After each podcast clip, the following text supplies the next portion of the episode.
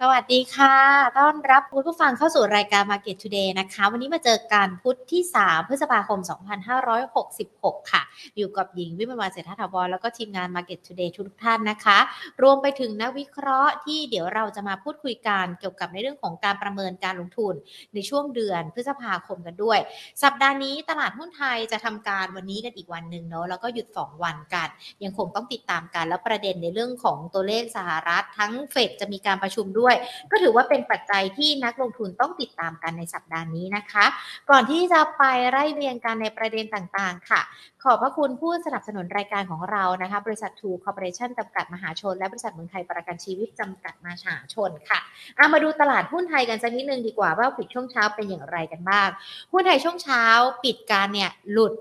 1,520 จุดกันไปแล้วนะคะ ปิดกันไปช่วงเช้า 1,510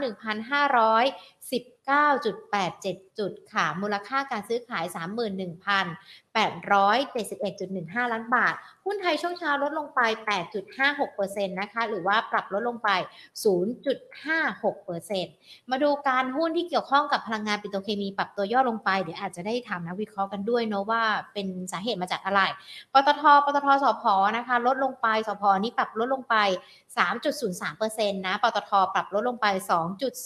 2.42% KTB บวกขึ้นมาได้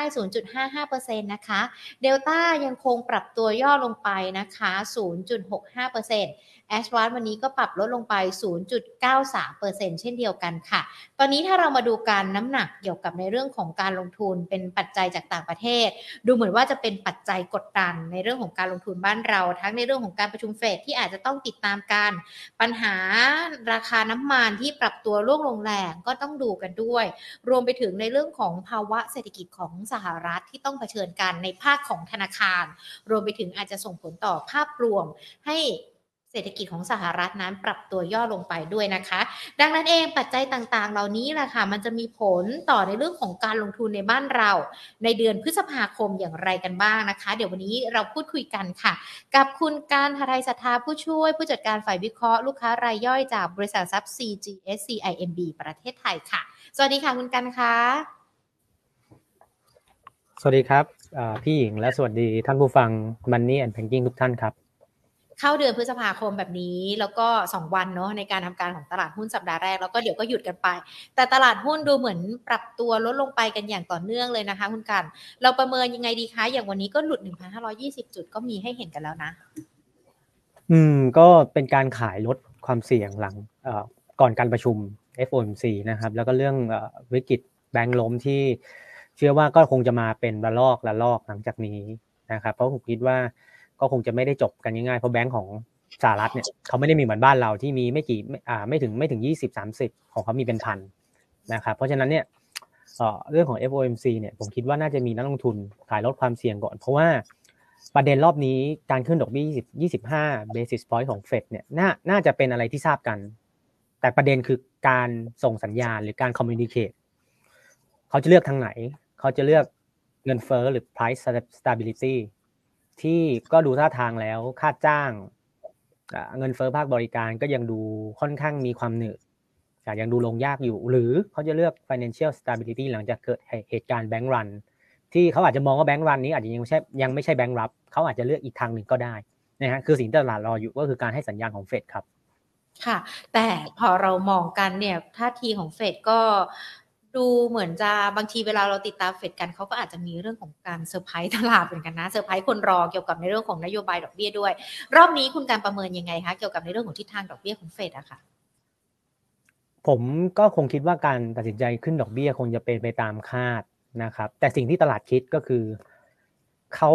เขาอยากจะเห็นคำพูดในลักษณะที่มีมีอาการที่แบบ ฉันจะหยุดขึ้นละ ฉันจะพอ ฉันจะเตรียม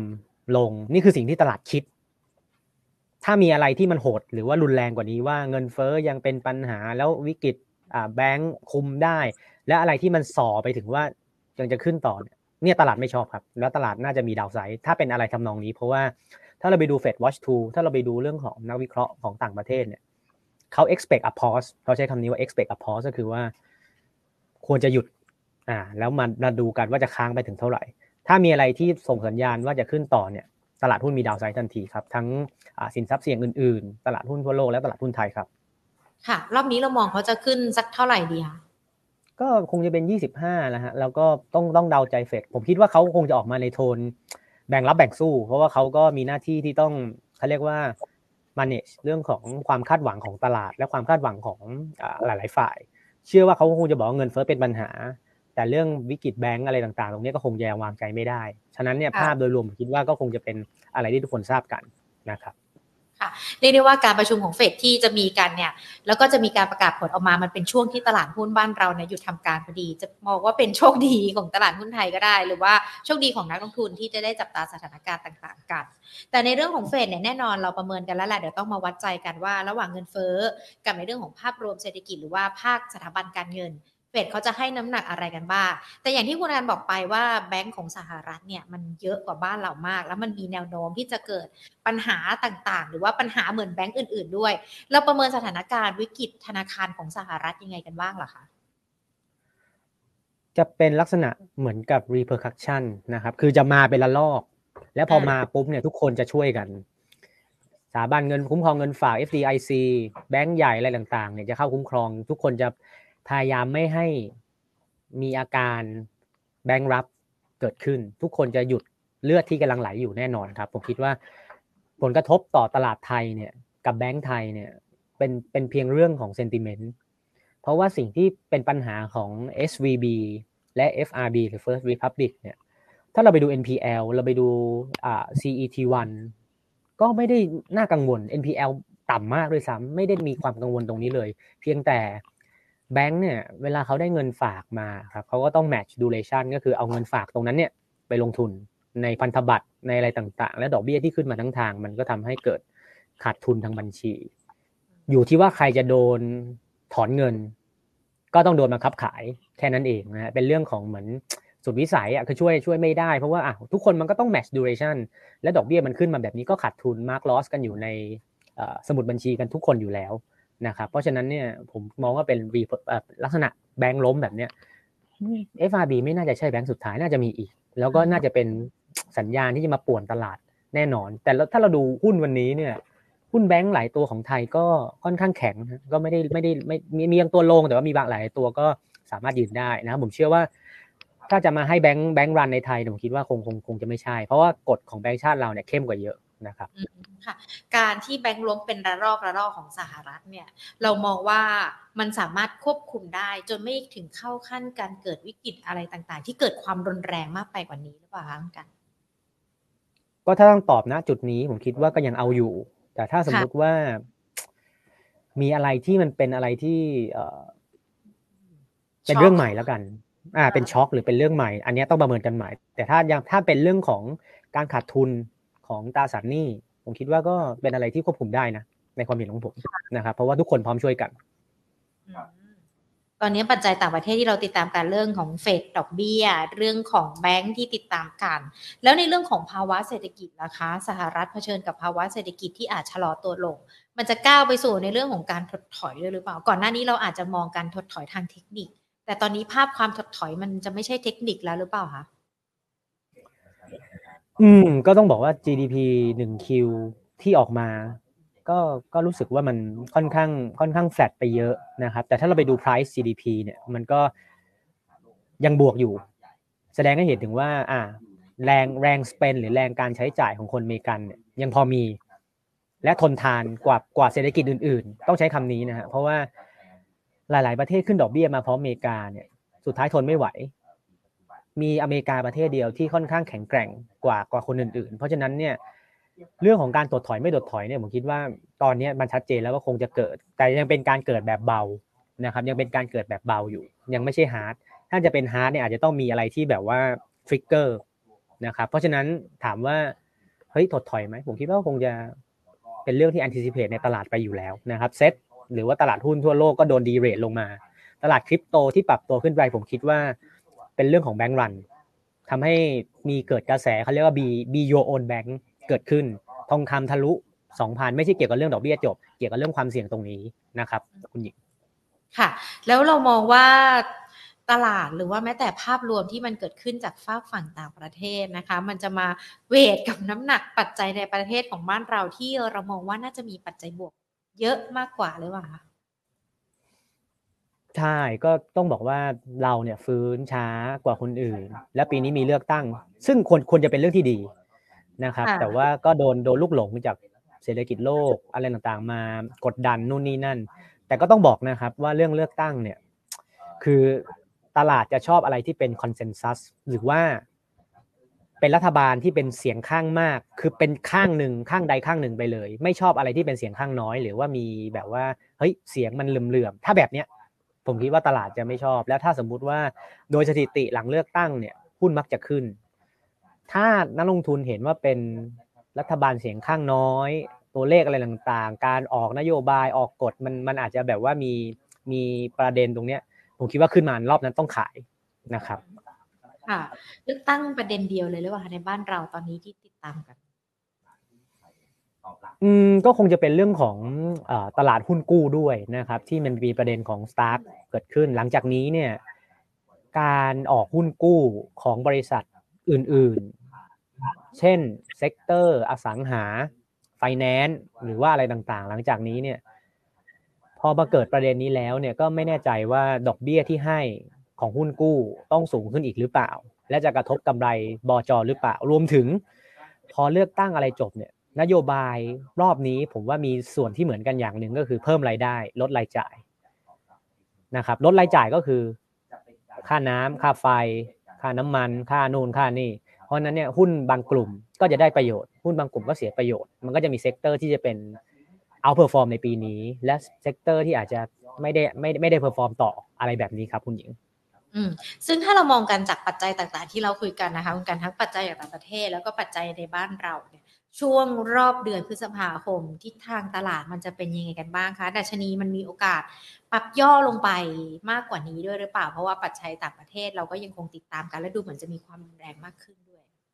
ครับไม่ต้องลองดีเลยนะครับก็ผมคิดว่าพันห้ายี่สิบถ้าเป็นนักเทคนิคเขาจะมองว่าถ้าหลุดเนี่ยไม่สวยนะครับแต่ถ้ามองใน valuation หรือ fundamental เนี่ยหลุดหลุดมาเซ็ตจะเริ่มมีอาการที่เรียกว่าถูก เพราะว่า EPS ปีหน้าอะไรต่างๆเนี่ยผมว่าเห็นหลักร้อยนะร้อยห้าอ่าร้อยหนึ่งก็ได้ไม่ต้องร้อยห้าร้อยหนึ่ง PE โดยเฉลี่ยถ้าแพงของเซ็ตเนี่ยสิบเก้าเท่ายี่สิบเท่า ก็คูณกันก็สองพันแต่ตรงนั้นคงเป็นไปไม่อ่าเป็นไปได้ยากในในช่วงนี้ ถ้าเอากลางๆก็สิบห้าเท่า มันก็พันห้าครับเพราะฉะนั้นเนี่ยเซ็ตจะเริ่มเข้าสู่โซนที่มันค่อนข้างโซเหตุสมผล จริง ๆแล้วเนี่ยเราเทรดสิบหกสิบเจ็ดเท่าก็เป็นเรื่องปกติอะถ้า EPS ทำได้ร้อยหนึ่งก็คูณคูณกันไป เพราะฉะนั้นในเชิง fundamental หรือ valuation เนี่ยผมคิดว่า ถ้าลงมาก็น่าจะเป็นจังหวะเสี่ยงซื้อ เพราะอย่างที่เห็นเมื่อเช้าอะครับ หลุดพันห้ายี่สิบไปก็มีแรงดึงกลับ อาจจะเป็นเรื่องเงินเฟ้อไทยเรื่องอะไรด้วยก็แล้วแต่ที่ออกมาต่ำค่าแต่เราผมคิดว่า valuation ตรงเนี้ยฮะผมคิดว่าหลาย ๆ คนคงจะเห็นหุ้นหลาย ๆ ตัวลงมา แล้วก็น่าจะมีซื้อเข้าไปหลายอ่าสักไม้สองไม้เหมือนกัน เพราะว่าเซ็ตที่พันห้าหรือพันสี่ต้นๆ ค่อนข้างถูกในระดับหนึ่งครับ แต่ยังยังยังถูกได้อีกแต่ว่ามันไม่ได้ไม่ไม่ได้เรียกว่าแบบว่าเป็นจังหวะที่เข้าลงทุนไม่ได้ครับผมหุ้นจะถูกได้อีกหมายความว่าดัชนีมันอาจจะปรับลดลงไปหลุดพันห้ายี่สิบอะถ้าหลุดพันห้ายี่สิบผมก็คิดว่าคงเป็นพันห้าอ่าแนวรับแรกแล้วพันสี่แปดศูนย์แนวรับที่สองผมคิดว่าโอกาสจะเกิดหลุดพันห้าเนี่ยก็ยากระดับหนึ่งเพราะด้วย valuation ตรงนี้นะครับ แล้วแบบในในเดือนนี้เนี่ยครึ่งครึ่งแรกดูจะอ่ายากลำบากกว่าค รึ่งเดือนหลังอย่างที่ทราบกันจากการประชุมเอ่ยจากหน้าตาของรัฐบาลเอ่ยที่มีความไม่แน่นอน ผมว่าหลาย ๆ ฝ่ายรอดูอยู่ว่ารอบนี้จะเป็นใครเป็นอะไรยังไง พอความชัดเจนเกิดขึ้น ก็เกิดจะเกิดเหตุการณ์ buy the news ก็คือมีการซื้อ แต่ต้องต้องดูครับว่าไอไอรอบที่เกิดการซื้อ ถ้ามีถ้าวันไหนเซตได้แรงๆเพราะเรื่องเลือกตั้งเนี่ยก็ต้องดูว่าเป็นพักไหนคะแนนเป็นยังไง เป็นรัฐบาลเสียงข้างมากเสียงข้างน้อยอะไรยังไง อย่างที่บอกนะถ้ามุมมอง CGS เราหรือว่าของผมเนี่ยถ้าเป็นเสียงข้างน้อยผมคิดว่าถ้าขึ้นมาก็อาจจะต้องเทคไปบ้างนะครับ แล้วเรามองปัจจัยในเรื่องของเดือนพฤษภาคมดูกันแล้วว่าต้องติดตามอะไรกันบ้างมองในเรื่องของภาพรวม การลงทุนเฉพาะเดือนพฤษภาคมที่ดัชนีอาจจะย่อลงไปพันห้ายี่สิบพันห้าหรือว่าอาจจะไปแตะพันสี่ถึงแม้ว่าพันสี่ร้อยแปดสิบถึงแม้ว่ามันจะมีโอกาสเป็นไปได้ยาก มันยังเป็นจังหวะให้นักลงทุนเข้าไปลงทุนกันได้ธีมที่เหมาะสมสำหรับการลงทุนในรอบที่ติดตามภาวะตลาด หรือว่าภาวะปัจจัยต่างๆ ที่เกิดขึ้น ควรจะเป็นรูปแบบไหนกันนะคะสำหรับนักลงทุน ผมคิดว่าธีมที่เป็นธีมของปีนี้ การฟื้นตัวของเศรษฐกิจภายในประเทศนะครับ การเลือกตั้งอะไรต่างๆ เนี่ย ก็คงจะเป็นค้าปลีกแน่นอน ผมคิดว่าค้าปลีกปีนี้จะจะมีจะมีความคล้ายกับโรงพยาบาลในปีที่แล้วที่ที่เงินเฟ้อในประเทศ หรือเงินเฟ้อโลกเนี่ยอยู่ในระดับสูงโรงพยาบาลเนี่ยมีความดิเฟนซีฟแล้วก็สามารถปรับราคาสู้กับเงินเฟ้อได้ นะครับค่ะสามารถปรับราคาสู้กับเงินเฟ้อได้ เพราะฉะนั้นเนี่ยพอปีนี้เงินเฟ้อลงกำลังซื้อเพิ่มขึ้น เลือกตั้งเงินจะเข้ามาในระบบมากขึ้น การฟื้นตัวของ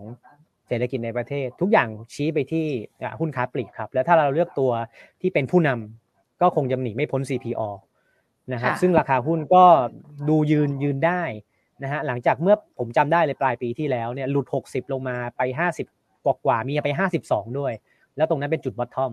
ผมคิดว่าตรงนี้ราคาก็ยังยืนยืนพอได้นะฮะถ้าหลุด 60 มาเนี่ยเป็นจังหวะที่ซื้อไม้หนักสำหรับ CPO เพราะว่าธีมปีนี้อะภาพใหญ่ชัดเจนอ่าเศรษฐกิจฟื้นอ่าเลือกตั้งอะภาพใหญ่เราไม่ไม่มีไม่มีประเด็น เพราะฉะนั้นต่อมาก็คือฟันดัมเ n ทัลของบริษัท นักวิเคราะห์ของ CGS เราคาดว่าไตรมาส2งบก็จะดีต่อ Q on Q นะครับไตรมาส3ก็ดีต่อ คือต้องบอกว่ายอดขาย beverage หรือเครื่องดื่ม หรือว่า Product ที่มี margin สูงๆเนี่ยขายดีขึ้น สำหรับ CPO รวมถึงอย่างที่เราคุยกันไป นโยบายของพรรคไม่ว่าใครจะได้ต้องเพิ่มรายได้ ลดรายจ่าย ซึ่งรายจ่ายหนึ่งในนั้นก็คือค่าไฟ ซึ่งค่าไฟเนี่ยต้องบอกว่าเป็นเป็นเป็นสัดส่วนที่เยอะพอสมควรเหมือนกัน แม้ว่า CPO อาจจะะมีอีกส่วนหนึ่งก็คือค่าแรงอาจจะต้องขึ้นตาม แต่ผมคิดว่าถ้าตรงนี้หักล้านกันและดูภาพใหญ่กับฟันเดัมเ n ทัลของของที่เขาขายได้margin สูงขึ้นเนี่ยภาพปีนี้ค่อนข้างสดใสครับสำหรับหุ้นหุ้นตัวนี้แล้วผมผมก็ค่อนข้างชื่นชอบเป็นหนึ่งใน คาดว่าเป็นหนึ่งในหุ้นที่น่าจะ outperform ในปี 2023 และเป็นหุ้นที่ถ้ามีแรงขายเข้ามาเนี่ยมันจะมีแรงรับมาตลอด เพราะว่าธีมปีนี้เขาได้ครับสำหรับหุ้นกลุ่มนี้ก็ชอบ CPALL ที่สุดครับ ถ้ามองค้าปลีกก็คือ CPALL ก็คือความโดดเด่นของกลุ่มนี้เลย แล้วก็อยากจะให้นักลงทุนลองดูตัวนี้เป็นเป็นตัวเดียวเลยสำหรับกลุ่มค้าปลีกถูกต้องไหมคะคุณกัน ใช่ฮะอ่าผมนักผมยกตัวอย่างง่ายๆ อย่างเงินดิจิตอลหนึ่งหมื่นบาท อ่าอ่านโยบายที่เป็นแบบว่าฮือฮากันคำถามคือถ้าให้เนี่ย ให้ใช้สี่กิโลเมตร ให้ห้าสิบห้าล้านคน ผมว่าผมกับคุณหญิงก็ได้ ทุกคนที่ฟังอยู่ก็ส่วนใหญ่ก็ได้หมดแหละคำถามคือคุณจะใช้กับอะไรหนึ่งหมื่นบาท อ่าถูกไหมคุณก็คงจะมันมันก็คงจะซื้ออะไรแบบว่าชิ้นใหญ่บ้างคงจะไม่ได้ แล้วผมผมไม่อ่านรายละเอียดมาตรการนะครับเขาบอกว่าจริง ๆ มาตรการนี้จะไม่ได้คล้ายกับคนละครึ่งซะทีเดียว เพราะคนละครึ่งจะใช้กับอ่า หาบเล่แผงลอยค่ะบาดแผลนะครับของหาบเล่แผงลอยอ่าจะอะไรแบบนี้ แต่ว่ามาตรการเนี้ยความชัดเจนยังไม่ไม่ไม่ได้บอกว่า จะให้ listed หรือบริษัทจดทะเบียนร่วมด้วยหรือเปล่าอ่าเดี๋ยวมันยังไม่มีความชัดเจนออกมา ถ้าให้ปุ๊บเนี่ยหมื่นบาทตรงเนี้ยก็สามารถใช้ในเซเว่นได้ คนละครึ่งรอบที่แล้วใช้ไม่ได้นะฮะเพราะฉะนั้นตรงนี้ก็อาจจะเป็นอีกหนึ่ง story ที่ถ้ามันมันเกิดขึ้น ก็จะเป็นบค่ะวกกับกับ CPALL ชัดเจนกว่าแม c โครหรือว่า BJC ที่ภาพการฟื้นตัวเนี่ยอาจจะยังสู้ CPO ไม่ได้ครับอืม นอกจากกลุ่มค้าปลีกแล้วมีกลุ่มอื่น ๆ ด้วยไหมคะที่ที่จะ top form กันสำหรับนักลงทุนนะคะอีกกลุ่มที่ที่ผมชอบคือปั๊มน้ำมันอ่าค่ะปั๊มน้ำมัน ก็กลับไปเรื่องเดิมฮะเพิ่มรายได้ลดรายจ่ายอืมรายจ่ายที่ลดเนี่ยก็ค่าน้ำค่าไฟรวมถึงน้ำมันค้าปลีก คือคือต้องบอกว่าสมัยก่อนเมื่อประมาณปลายปีที่แล้วเนี่ยเขาจะแซวกันว่ากฟผกับกองทุนน้ำมันเนี่ยขาดทุนคนละแสนล้านเพ ราะว่าช่วยเรื่องค่าไฟ ช่วยเรื่องค่าน้ำมันขาดทุนกันเยอะมาก แต่ตอนนี้สถานะกองทุนน้ำมันเนี่ยดีขึ้น และเร็วกว่ากฟผเยอะนะครับ ตอนนี้ขาดขาดทุนกองทุนน้ำมันเนี่ยเข้าใจว่าน่าจะเหลือหลักแปดหมื่นกว่าล้าน และแล้วกองทุนน้ำมันที่เป็นส่วนของน้ำมันเนี่ยฟื้นเร็วกว่าที่เป็น LPG อืมส่วนที่เป็นน้ำมันนี่ฟื้นเร็วก็ต้องขอบคุณราคาน้ำมันดิบด้วยที่ลงมานะครับราคาน้ำมันดิบเนี่ยคือลงมาเพราะว่าอ่าดอกเบี้ยขึ้น ศรษฐกิจจีนตัวเลขออกมาอาจจะไม่ได้ฟื้นอย่างที่แรงเท่าที่คาด ซึ่งจีนเนี่ยเป็นผู้บริโภคน้ำมันหลัก เพราะฉะนั้นเนี่ยน้ำมันดิบที่ลงก็จะเป็นบวกกับหุ้นแอนตี้คอมมูนิตี้อย่างปั๊มน้ำมันนะครับค่าการตลาดที่เคยโดนกดดัน หรือว่า Marketing Margin เนี่ยก็จะเริ่มหมดไปนะครับกำไรของทั้ง PTG และ OR เราเชื่อว่าต้องดีขึ้นนะครับในเชิงของภาพใหญ่ตรงนี้ ถ้าให้เลือกตัวหนึ่งเนี่ย ผมจะเลือกเลือกอะไร PTG อ่าผมจะเลือก PTG เพราะว่า valuation 13 บาทกลางๆ วันนี้ก็ค่อนก็ค่อนข้างก็ก็ยืนได้ยังค่อนข้างแข็งแกร่งนะครับแล้วน้ำมันก็ลงมา support เขานะครับจะจะเล่นสวนกับกลุ่ม upstream อย่างปตทปตทสพที่ถ้าน้ำมันลงตรงนี้ก็ชัดเจนว่าอ่าท่อส่งแก๊สอะไรตรงนี้ที่มันเป็น proxy ก็ก็ตามนั้นก็คือลงเละเทะแต่ PTG เนี่ยถ้าน้ำมันลงเขาจะเป็นบวก ที่ชอบมากกว่า OR เพราะว่าเขาเป็นปั๊มที่เป็นโคโค่ company own company operate ตรงนี้เขาก็จะได้ตรงนี้ อันนี้ส่งเต็มๆและสต็อกในการเก็บน้ำมันของเขาเนี่ยด้วยการที่เป็นปั๊มที่เล็กกว่า รอบในการหมุนมันก็จะเร็วกว่า แล้วด้วยน้ำมันที่เป็นขาลงเขาก็จะได้เปรียบตรงนี้มากกว่านะครับ แล้วก็อีกเหตุผลหนึ่งที่เป็นเป็นอีกเหตุผลที่ตามสถิติเนี่ย เวลาเกิดเศรษฐกิจถดถอยหรือเศรษฐกิจไม่ดีเนี่ย การใช้น้ำมันค่อนข้างทนทาน เพราะว่าน้ำมันมันจะลงถูกไหมฮะเศรษฐกิจถดถอยน้ำมันจะลง เพราะฉะนั้นเนี่ยคนจะเอารถออกมาวิ่งมากขึ้นในอดีตที่ผ่านมา ราะฉะนั้นเนี่ยกลุ่มนี้ก็เป็นอีกกลุ่มหนึ่งเหมือนกันที่เป็นกลุ่มที่ทนทานต่อ recession นะครับเราเลยชอบตัวนี้ PTG ครับดูกราฟ PTG แล้วการเหวี่ยงขึ้นเหวี่ยงลงของเขาก็ก็ก็แท่งยาวเหมือนกันนะคะคือคือต้องบอกว่า PTG เอ่อผมคิดว่า 13 บาทเนี่ยไม่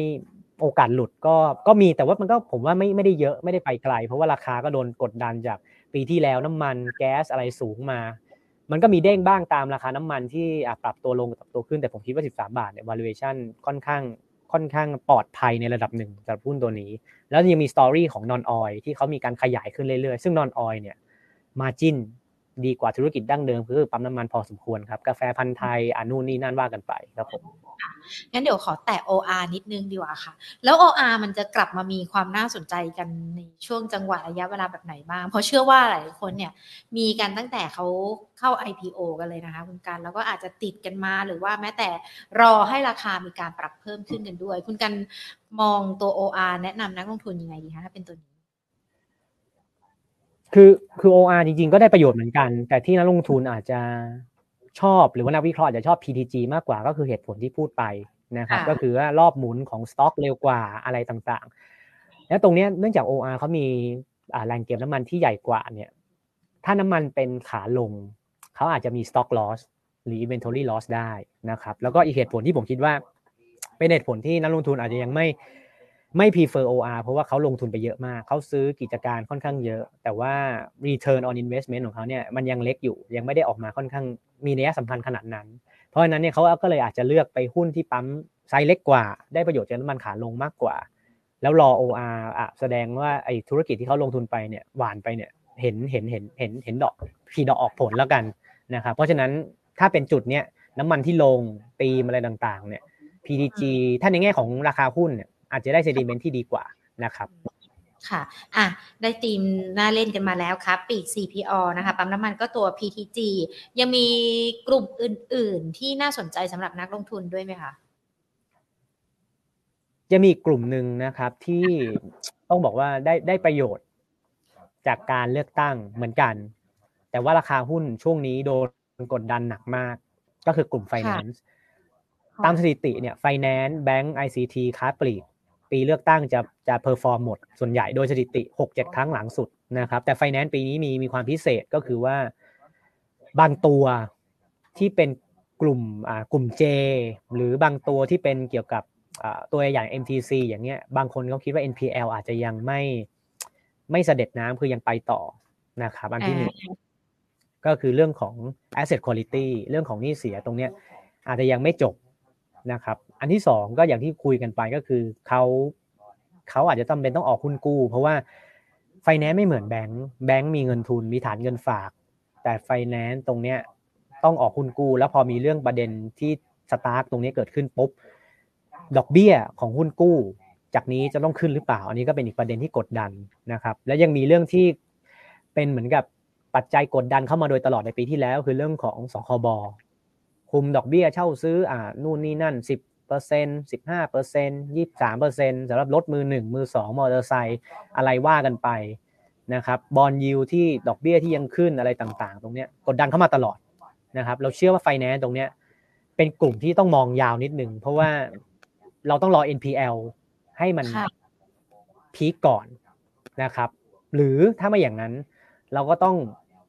ทยอยสะสมตัวที่เราคิดว่าปลอดภัย อ่าตัวเลือกคิดว่าปลอดภัย NPL คุมได้นะครับ แล้วก็ยอดสินเชื่อที่ปล่อยไปเนี่ยการจัดเก็บเงินสดสามารถทำสามารถเก็บได้ มันก็จะมีบางตัวที่เดี๋ยวเราเรามาว่ากันว่าตัวไหน แต่ว่าโดยภาพรวมเนี่ยกลุ่มตอนเนี้ยโดนกดดันทั้งกลุ่มนะครับค่ะตัวที่โดดเด่นล่ะถ้าเป็นตัวที่อ่าเราชอบเนี่ยก็คือจะเป็นสองตัวก็คือเฮงกับศักดิ์สยามนะครับ แต่ว่า สองตัวนี้เนี่ย ราคาโดนขายลงมาเหมือนกัน แต่ว่าจะโดนขาย อ่า น้อยกว่า น้อยกว่าเพื่อนๆ ถ้าเราไปดูอ่า SGC Singer MTC อะไรตรงเนี้ย อ่า ตรงเนี้ยจะโดนอ่าอาจจะโดนขายแรงกว่าสองตัวนี้เนี่ย ก็ต้องบอกว่าเขา NPL เนี่ย อาจจะขึ้นน้อยกว่าหรือไม่ขึ้นเลยเมื่อเทียบกับเพื่อนๆนะครับ เพราะว่าศักดิ์สยามเนี่ยก็จะอยู่ฝั่งอีสาน เฮงก็จะอยู่ฝั่งกลางตอนบนภาคเหนือ ซึ่งการปล่อยสินเชื่อของเขาก็จะเป็นในส่วนของกลุ่มที่เขาเข้าใจ เขาไม่ได้ขยายพอร์ตอะไรที่แบบเอ่อ aggressive เกินไปนะครับ ไม่ได้ขยายพอร์ตที่แบบโอ้โหไปนู่นแล้วไม่ไม่สามารถคุม NPL ได้นะครับเขาอยู่ในเกมของตัวเอง ผมเชื่อว่าอ่าถ้าเป็นทรงแบบเนี้ยไฟแนนซ์แบบเนี้ยผมคิดว่า NPL จะคุมได้ และอันที่สองรายได้ภาคเกษตรกร แม้ว่าจะเริ่มเริ่มเริ่มชะลอตัว แต่ว่าถ้าเป็นเกี่ยวกับรายได้เกี่ยวกับข้าวข้าวเปลือกข้าวเจ้าข้าวเหนียวอะไรต่างๆ ตรงเนี้ยก็ยังดูโอเคนะครับยังมีผลผลิตได้ เพราะว่ารายได้เกษตรกรเนี่ยทริคในการดูก็คือ ถ้าดูราคาเนี่ยมันจะอยู่ที่ commodity price มันอาจจะดูไม่ได้เยอะต้องดูวอลลุ่มฮะต้องดูว่าเขาขายของได้ไหม เพราะว่าเกษตรกรเนี่ยขายขายของได้เท่าไหร่ก็คือแบบว่าแฮปปี้อะไรต่างๆ ก็ว่ากันไปนะครับแล้วก็อย่างที่ทราบกันน้ำมันก็น้ำมันเติมน้ำมันค้าปลีกอะไรต่างๆ ก็ลงมาตลอด เพราะฉะนั้นค่าครองชีพของเขาอะมันก็ลดลง เพราะฉะนั้นตรงเนี้ยก็เป็นปัจจัยบวกในเชิงของ macro นะครับเพียงแต่ว่า sentiment อาจจะยังไม่ได้นะฮะก็อาจจะเป็นลักษณะ DCA DCA ไว้ก่อน อยากให้นักลงทุนจำภาพไฟแนนซ์ตอนนี้เหมือนกับแบงก์ตอนโควิด K-Bank BBL SCB ตอนหลุด 100 ลงไปเหลือ 70 กว่าบาทตรงนั้นน่ะผมว่าไฟแนนซ์เนี่ยสภาพตอนนี้ไม่ไม่ไม่ได้ต่างจากตอนนั้นกับแบงก์เมื่อเมื่อตอนนั้นเลย นะครับเพียงแต่ว่าเราต้องเลือกให้ถูกแค่นั้นเองว่าตัวไหน เพราะมันจะเพราะไฟแนนซ์เนี่ยมันไม่มันจะไม่เหมือนแบงก์ใหญ่ที่แบงก์ใหญ่มันก็จะมีไม่กี่ไม่กี่คน แต่ไฟแนนซ์มันมีเยอะเพราะนั้นเราต้องเลือกให้ดีว่า NPL คุมคุมได้อ่าพอสินเชื่อมีมีความเชี่ยวชาญในตัวในสิ่งที่ตัวเองปล่อยนะครับแล้วก็ภาพใหญ่ support ซึ่งก็จะมี 2 ตัวที่ผมชอบเป็นการส่วนตัวก็คือเฮงกับศักดิ์สยาม ถ้าจะเอาในเชิงของ valuation อาจจะเป็นอาจจะเป็นเฮงครับ ผมคิดว่าก็ DCA ไปเรื่อยๆ เพราะว่าผมคิดว่าไฟแนนซ์ตอนนี้ก็อย่างที่อย่างที่เคยย้ำเป รียบเสมือนแบงก์ในปีโควิด ราคาลงมาถูกกองอยู่ข้างล่างเป็นหุ้นส่วนล่างที่เล่นรอบใหญ่ครับค่ะอะใครอยากหาหุ้น DCA นะคะเฮงก็อย่างที่คุณการแนะนำกันไปว่า ค่อยๆ ทยอยเก็บเข้าไปเรื่อยๆ สามกลุ่มที่ที่ที่ดูเหมือนว่าจะเป็นธีม แล้วก็เป็นตัวที่ตอบรับนักลงทุนในการเข้าไปลงทุนในช่วงนี้ แล้วกลุ่มที่หรืออาจจะเป็นตัวก็ได้นะคุณการที่อาจจะต้องอย่าพึ่งเวทแอนซีรอดูสถานการณ์กันไปก่อนมันมันมีคำแนะนำตรงนี้มาฝากนักลงทุนด้วยไหมคะ หุ้นนี้ผมคิดว่าหลีกเลี่ยงก็มันก็จะกลับไปกลุ่มก็กลุ่มไฟแนนซ์เหมือนเดิม แต่เป็นกลุ่มที่ NPL คุมอาจจะยังไม่ไม่ไม่ได้ มันก็ต้องทำการบ้านเพิ่มเติมสำหรับนักลงทุนนะครับว่าตัวไหนเนี่ยเฮ้ย NPL ดูท่าทางแล้ว ยังไม่ยังไม่จบไอ้แบบเนี้ยเราก็ต้องระมัดระวัง เพราะว่าราคาหุ้นมันก็จะอาจจะโดนทำโทษต่อ มันจะมันจะมีมันจะต่างกันนิดนึง เพราะว่าถ้าตัวไหน NPL คุมได้ แต่ราคาลงมาเนี่ยเป็นโอกาสค่ะถูกไหมฮะ แต่ถ้า NPL อืมคุมไม่ได้แล้วลงเนี่ยเราก็ยังไม่ควรไปไปไปไปซื้อตรงนั้น เพราะฉะนั้นเนี่ยตรงนี้จะเป็นทริกกี้นี่คือกลุ่มที่หนึ่งที่ผมคิดว่าควรจะหลีกเลี่ยงค่ะกลุ่มที่สองก็คือกลุ่มที่มีมีความเกี่ยวข้องกับการเลือกตั้ง แต่ว่ามันอาจจะไม่มีมีความไม่แน่นอนทางเสถียรภาพเกิดขึ้นนะครับ เช่น เช่นตัวแรกก็คือกลุ่มสื่อ ผมคิดว่าธีมของการเล่นหุ้นกลุ่มสื่อเนี่ย ไม่มากก็น้อยนะ จบไปแล้วพอสมควร เพราะว่าป้ายหาเสียงเลือกตั้งอะไรต่าง ๆ ตรงเนี้ย ก็ชัดเจนว่าราคาหุ้นก็ตอบรับอย่างที่อย่างอย่างไปไปแล้วพอสมควร แล้วก็มีการขายกันลงมาแพลน V VGI อย่างเงี้ยถ้าจะเล่นผมคิดว่าถ้าทีมเลือกตั้งผมว่าก็มันก็ใกล้เข้ามาเรื่อยๆ ผมคิดว่าก็ควรจะเลี่ยง รวมถึงทีมกัญชงกัญชานะครับ อย่างที่เราเราทราบกันว่าตอนนี้ประเด็นกัญชาเสรีเนี่ยมีมี เป็นเป็นเป็นท็อปิกที่นักการเมืองแต่ละพรรคก็ใช้พูดคุยกันมาโดยมาโดยมามามามาอยู่ในช่วงหลังๆมานี้ครับเพราะฉะนั้นเนี่ยหุ้นที่เกี่ยวกับตรงเนี้ยอย่างเช่น RBF เมื่อวานก็โดนขายแรงมากนะวันนี้ก็มีเทคนิค rebound ก็อาจจะมองเป็นการเล่นสั้นได้ แต่ว่าตรงเนี้ยก็มีความไม่แน่นอนทางทางทาง policy อยู่นะครับ RBF Alpha X อะไรพวกเนี้ยฮะเพราะฉะนั้นเนี่ยหุ้นที่มีความไม่แน่นอนทางการเมืองก็เป็นอีกกลุ่มนี้ที่ต้องระมัดระวังนะครับรวมถึงสายสีส้ม รถไฟตลอดสาย 20 บาท BTS BEM ถ้าให้เลือกตัวหนึ่งเนี่ย BEM จะมีความน่าสนใจมากกว่านะครับเพราะว่า BTS อย่างที่ทุกคนทราบกัน เขามีลงทุนอะไรต่างๆ ไปเยอะด้วย เขามีถือสตาร์ทไปด้วยเขาก็ตีมูลค่าเป็นศูนย์แล้วเขาก็มีเรื่องของอ่าเรื่องของ 20 บาทตลอดสายอะไรก็ว่ากันไป แต่ BEM เนี่ยเขาจะมีทางด่วนที่เป็น recurring นะครับอืมหุ้นหุ้นหุ้นกลุ่มพวกนี้เป็นกลุ่มที่สองที่ผมจะระวังก็คือหุ้นที่เกี่ยวกับ policy หรือการเลือกตั้งนะครับค่ะกลุ่มสุดท้ายที่อาจจะ อาจเป็นกลุ่มที่สามที่ให้นักลงทุนระมัดระวังก็คือกลุ่มที่ valuation ค่อนข้างแพงนะครับก็คือกลุ่มพวก tech consult ที่ราคาก็ขึ้นมาเยอะพอสมควรนะครับ แล้วเราคิดว่า มันก็โดนทำโทษจากเรื่องของดอกเบี้ยที่ขึ้นอ่าการ deliver ของ growth ถ้าไม่ถึงตามที่ตลาดคาดให้เนี่ย ราคาหุ้นอาจจะโดนทำโทษได้อันนี้อันเนี้ยอันนี้อาจจะต้องให้เล่นระมัดระวังมองเป็นแค่การ trading ครับสำหรับ tech consult แต่ว่าเรื่องของ fundamental อะไรต่างๆยังดีเพียงแต่ว่าอาจจะแพงไปนิดนึงนะครับก็เป็น 3 กลุ่มที่เล่นได้กับ 3 กลุ่มที่นักลงทุนอาจจะต้องระมัดระวังกันสักนิดหนึ่งและในช่วงนี้เราจะเห็นหุ้นที่เกี่ยวข้องกับกลุ่มพลังงาน ปรับตัวลดลงตามในเรื่องของทิศทางราคาน้ำมันกันด้วยนะคะ คุณการมองกลุ่มนี้ยังไงแล้วมองในส่วนของแนวโน้มราคา หรือว่าแนวโน้มน้ำมันที่มันจะมีผลกระทบ ทำให้หุ้นปรับลงลดลงเกี่ยวกับในเรื่องของการลงทุน แนะนำนักลงทุนยังไงดีคะสำหรับกลุ่มนี้ ก็ประเด็นแรกถ้าเป็นน้ำมันถ้าภาพ macro เนี่ยชัดเจนว่าคนที่ใช้น้ำมันเยอะคือจีน ถ้าเศรษฐกิจจีน PMI อะไรต่างๆ retail sale ไม่ดี แน่นอนน้ำมันต้องลงอันนี้อันที่หนึ่งเลยนะครับก็นักลงทุนสามารถดูได้เลยว่าถ้าเศรษฐกิจจีนเหมือนเหมือนเหมือนเหมือนเหมือนเงินบาทอะฮะเศรษฐกิจจีนดีนักท่องเที่ยวเข้ามาบาทก็แข็ง แต่พอไม่ดีอะไรต่างๆ ตรงเนี้ยมันก็เหมือนกันน้ำมันก็ ตอบรับในเชิงเดียวกัน อีกอย่างหนึ่งก็คือเรื่องของโอเปกนะครับโอเปกจะลดการกำลังการผลิตทุกครั้งที่น้ำมันเป็นขาลง ค่ะ และและโอเปกจะเพิ่มกำลังการผลิตทุกครั้งที่น้ำมันเป็นขาขึ้น เพราะเขาต้อง balance เหมือนเฟดนะเขาต้อง balance ให้อยู่ตรงกลาง เพราะฉะนั้นเนี่ยชัดเจนว่าที่โอเปกเขามา cut ลดลดลดเนี่ยมันก็ชัดเจนว่าเศรษฐกิจมันเศรษฐกิจโลกมัน recession จีนฟื้นไม่ได้เท่าที่คิด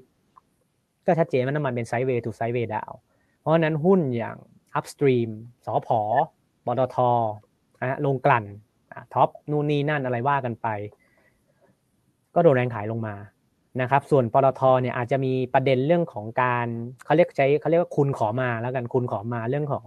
เอ่อท่อส่งแก๊สอะไรต่างๆ ที่อาจจะต้องมีการช่วยเหลือ ตรงนี้ก็ค่ะกระทบกระทบ bottom line เขาเหมือนกันนะฮะอันนี้เป็น policy risk เพราะฉะนั้นถ้าให้นักลงทุนแนะนำกลุ่มพลังงานเนี่ย ผมคิดว่า ถ้าจะเน้นปลอดภัยเนี่ย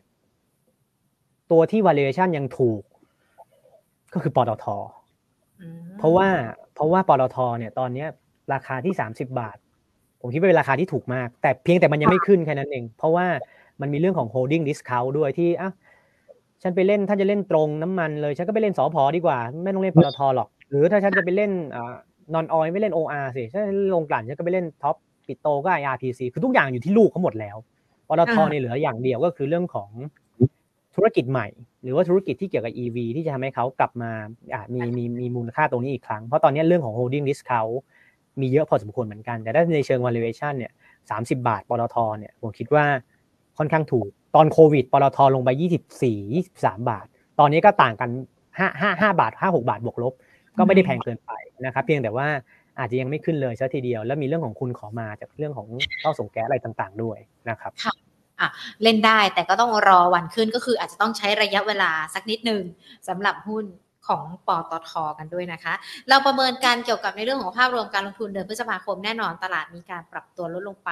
แล้วเราประเมินกันยังไงดีคะว่าตลาดหุ้นไทยจะขึ้นได้เมื่อไหร่ แล้วมันจะเป็นปัจจัยอะไรที่ผลักดันให้ตลาดหุ้นไทย ปรับตัวเพิ่มขึ้นได้มากกว่านี้นะคะคุณกัน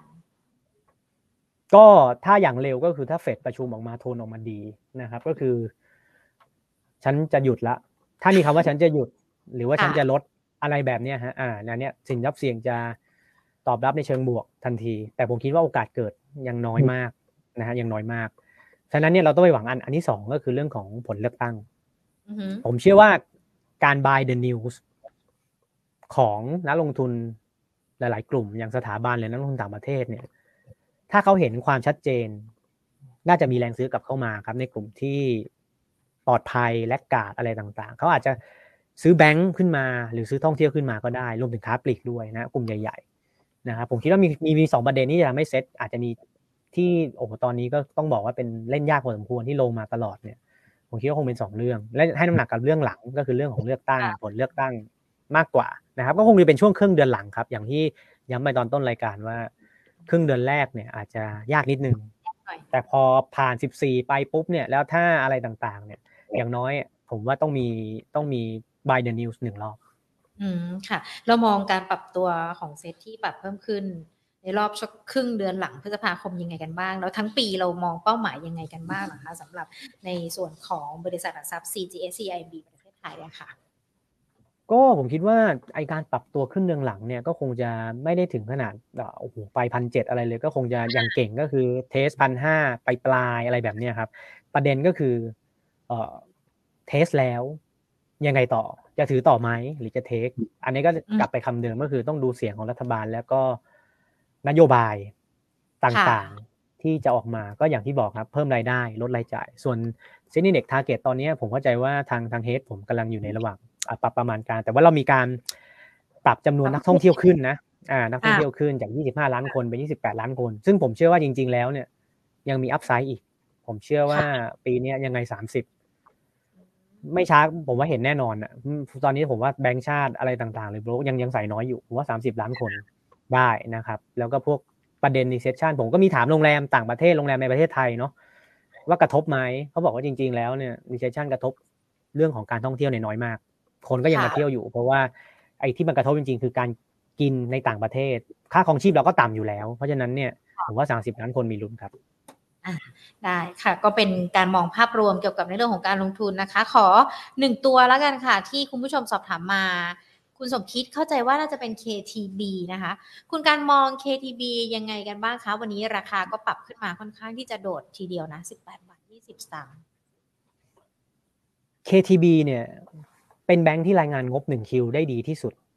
และเป็นแบงค์ที่จะ transform จากแบงค์รัฐ เป็นแบงค์พาณิชย์สักทีนะฮะพอร์ตอะไรต่างๆ ตอนนี้เริ่มเห็นการเปลี่ยน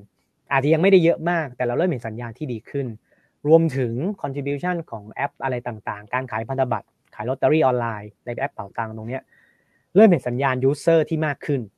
นะครับนิมหรือว่าผลตอบแทนที่เป็นส่วนต่างอัตราดอกเบี้ยเนี่ยก็ดีนะฮะ valuation ก็ค่อนข้างคือแบงก์ valuation มันก็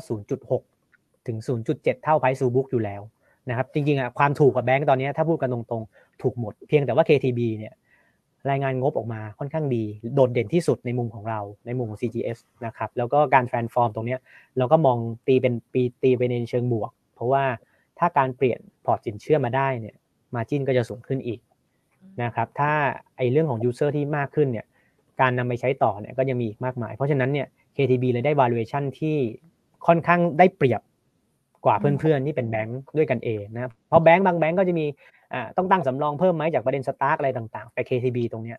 เป็นแบงค์ใหญ่ที่รายงานงบดีแล้วไม่มีตรงนี้เพราะฉะนั้นเนี่ย valuation เลยได้สูงนะครับเพราะฉะนั้นถ้าสมมุติว่าคุณสมคิดจะเข้าไปซื้ออะไรต่างผมว่ารอรอย่อก็ได้ แต่ว่าหุ้นแบบเนี้ยถ้าย่อจะย่อย่อแบบย่อบางย่อบางๆย่อไม่ลึก เพราะแรงซื้อมันจะมาตลอด เพราะเขาได้เรื่องของ story valuation ก็จะเป็นหุ้นโซนบนที่ถ้าในเชิงบุ๊กยังถูกอยู่ นะครับ